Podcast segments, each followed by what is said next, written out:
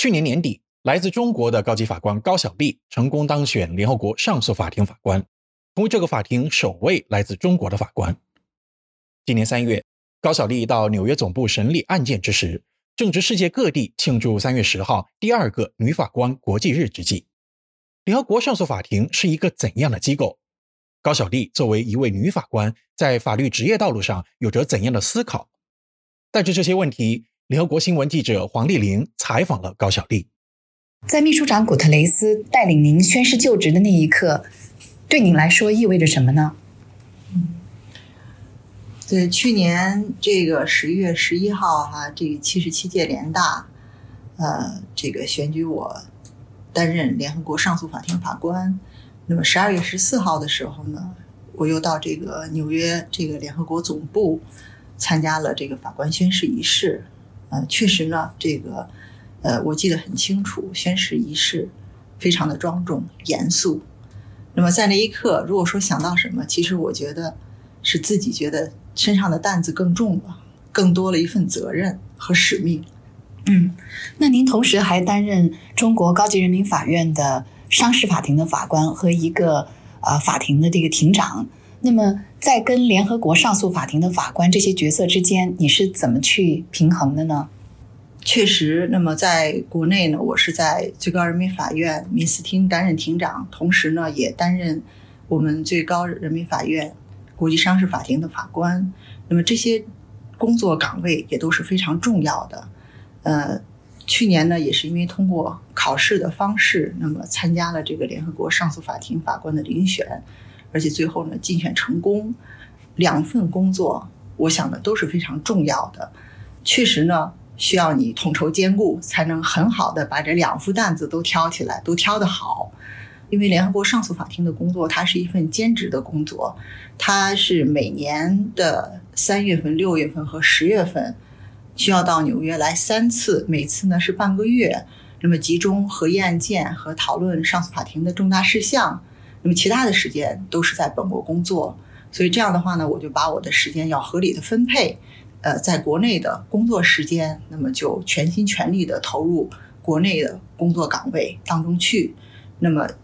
之余的时间用来为参加联合国的这三次到这儿来集中合议案件做好相应的准备。我想更重要的是呢，那么在我国内最高人民法院，就我的工作单位是非常支持我参加这次联合国上诉法庭的竞选。在很多方面都给我提供了这种便利，我也非常的感动。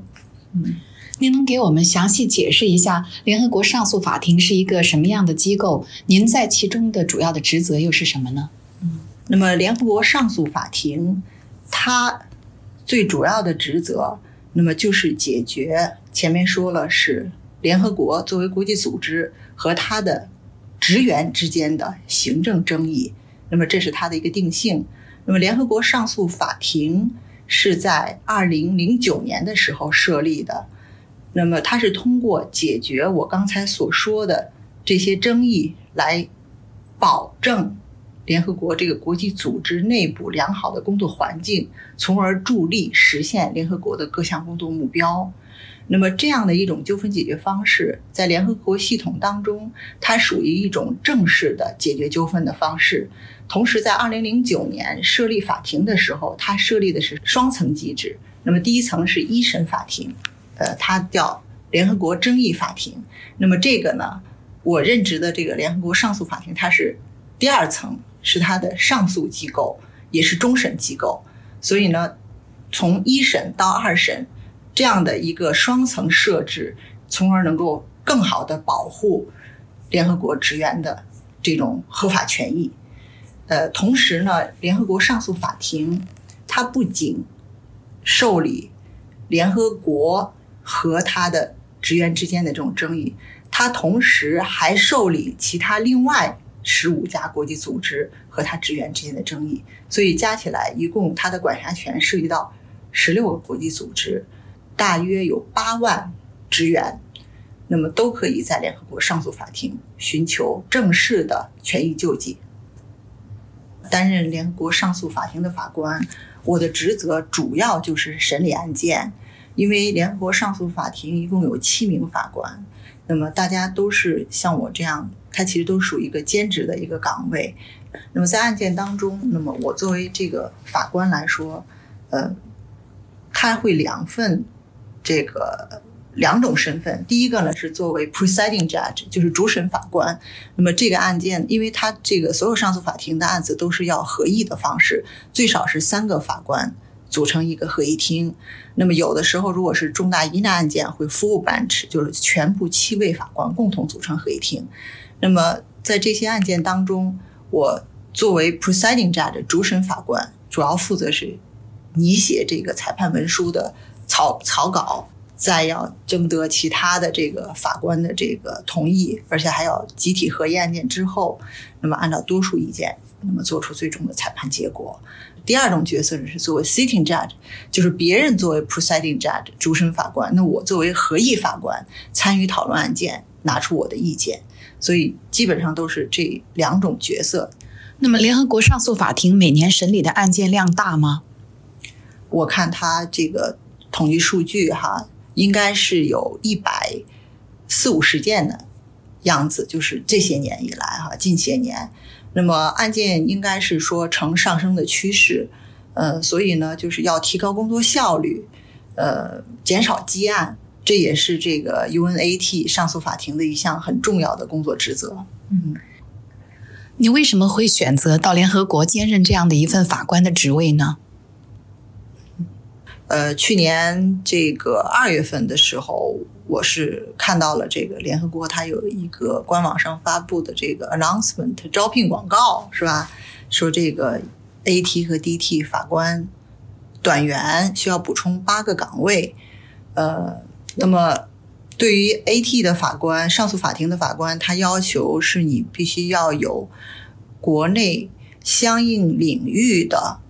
至少十五年的法官经历，呃，同时呢，英文可以作为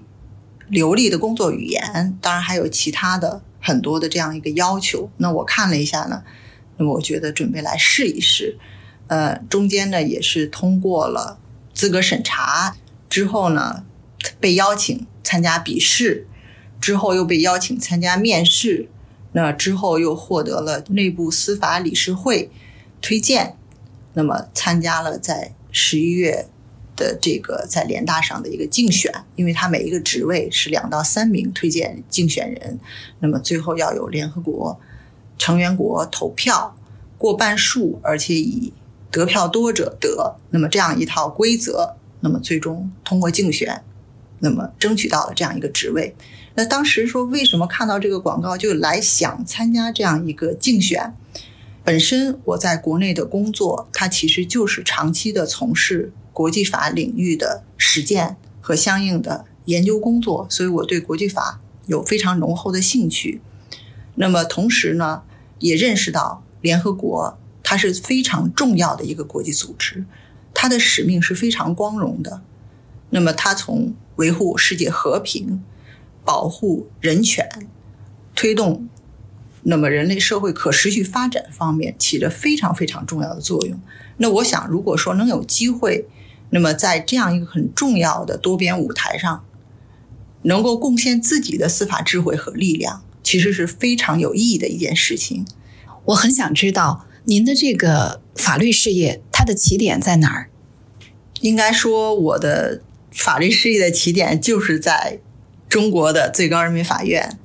那因为我是一九九四年从大学毕业以后，那么就到最高法院工作，到现在眨眼也一一晃就快三十年了。那么应该说呢，最高人民法院给我提供了非常重要的一个工作平台。从九四年到现在，那么我是在最高法院的。呃，经济厅、民事厅都先是担任书记员，那么之后担任这个助理审判员。那么在二零一一年的时候呢，是被全国人大常委会任命为最高人民法院审判员，那么从而进入了高级法官的这种行列。之后呢，又在呃民事审判第四庭，也是专门出负责审理涉外民事和商事。以及海事争议的这样一个专门的审判庭，工作了二十多年，是吧？那么之后呢，我还去了这个第一巡回法庭、第六巡回法庭工作，还有一段时间呢，也是在国际合作局工作。这些所有的工作岗位，我想呢，都对我来说是我非常重要的人生财富，因为它不仅为我积累了相应的司法经验，拓展了视野，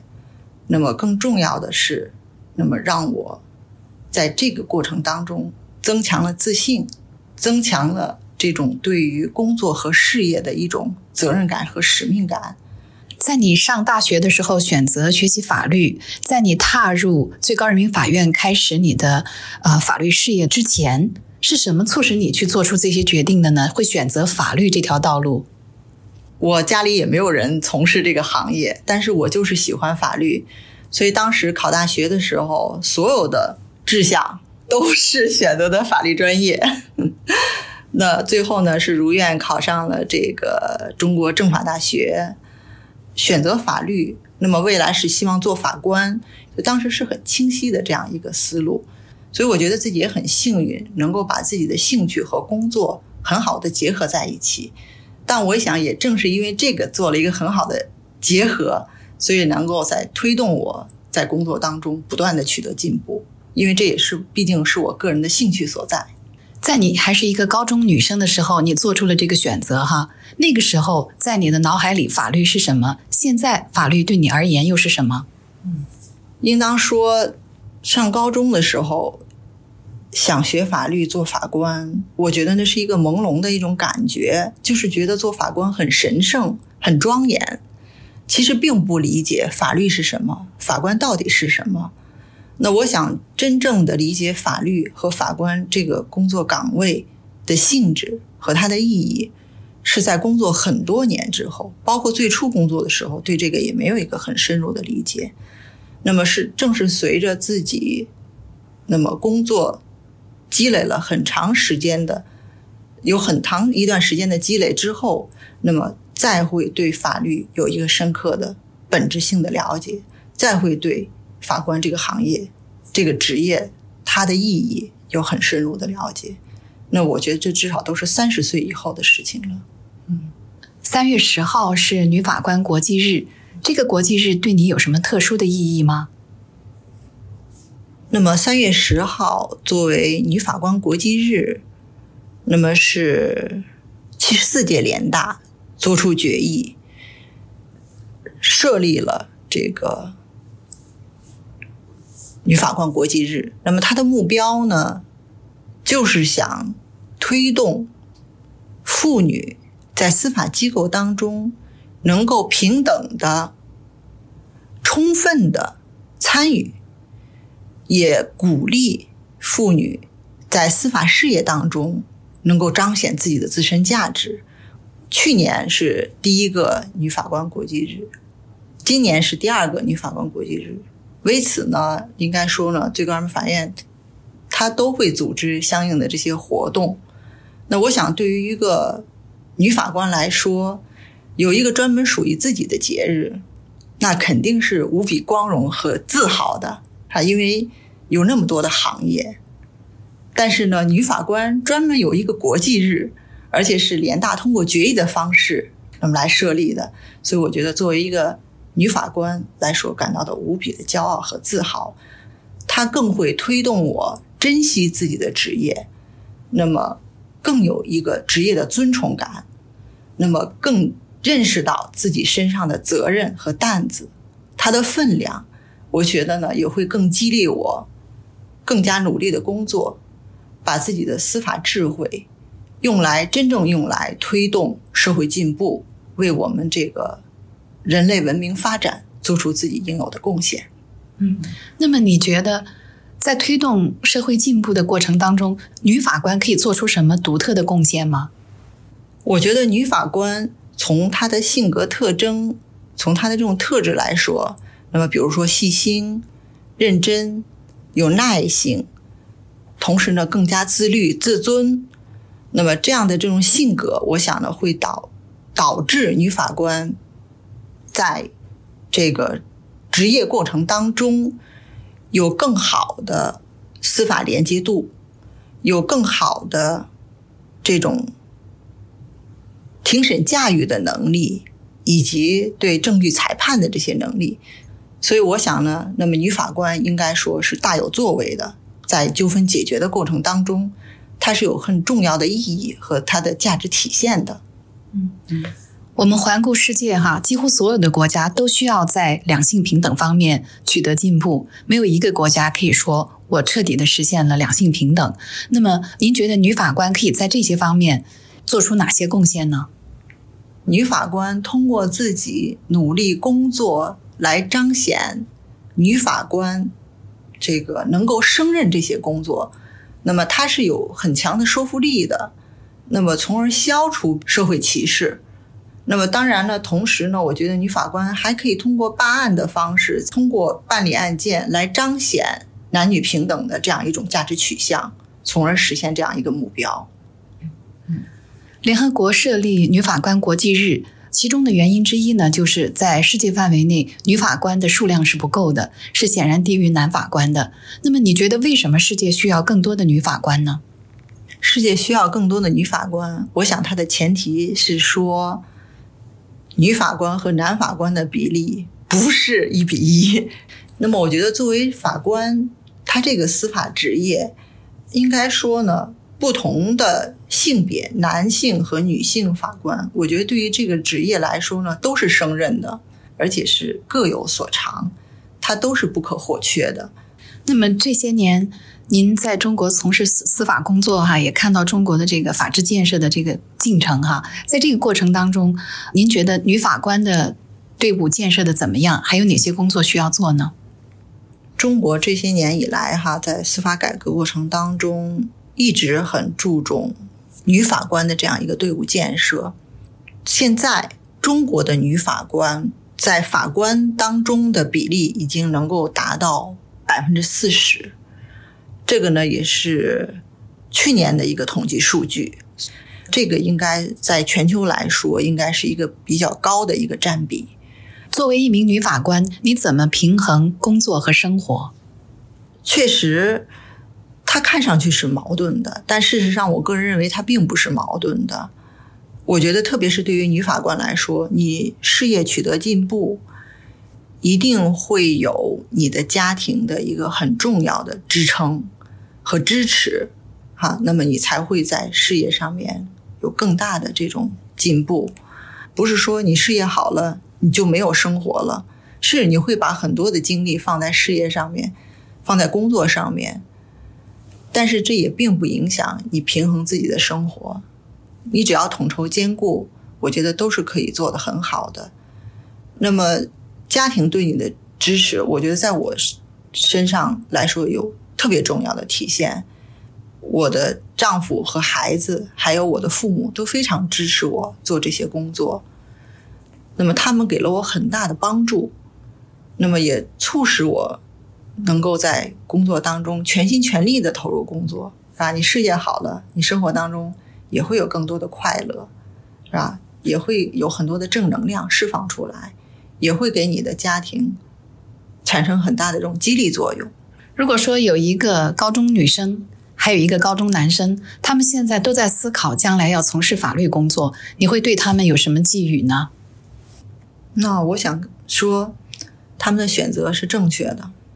嗯，因为从事法律工作，它其实是通过你的法律技能来解决社会问题。不管你是将来是做法官也好，还是做律师也好，他都会承担这样一种社会职责和使命。我想呢，希望他们就是更多的学习，更多的锻炼，积累自己的实践经验。因为法律它不是一个关起门来的一学习的这样一个一个一个专业，它是一个更需要社会经验的积累的这样一个专业。所以我希望他们。那么，在学习知识的同时，要更多的参加到社会实践当中来，那么来积累自己实践方面的经验，从而能够更好的适应这个法律职业。以上是联合国上诉法庭法官高晓丽接受联合国新闻黄丽玲的采访。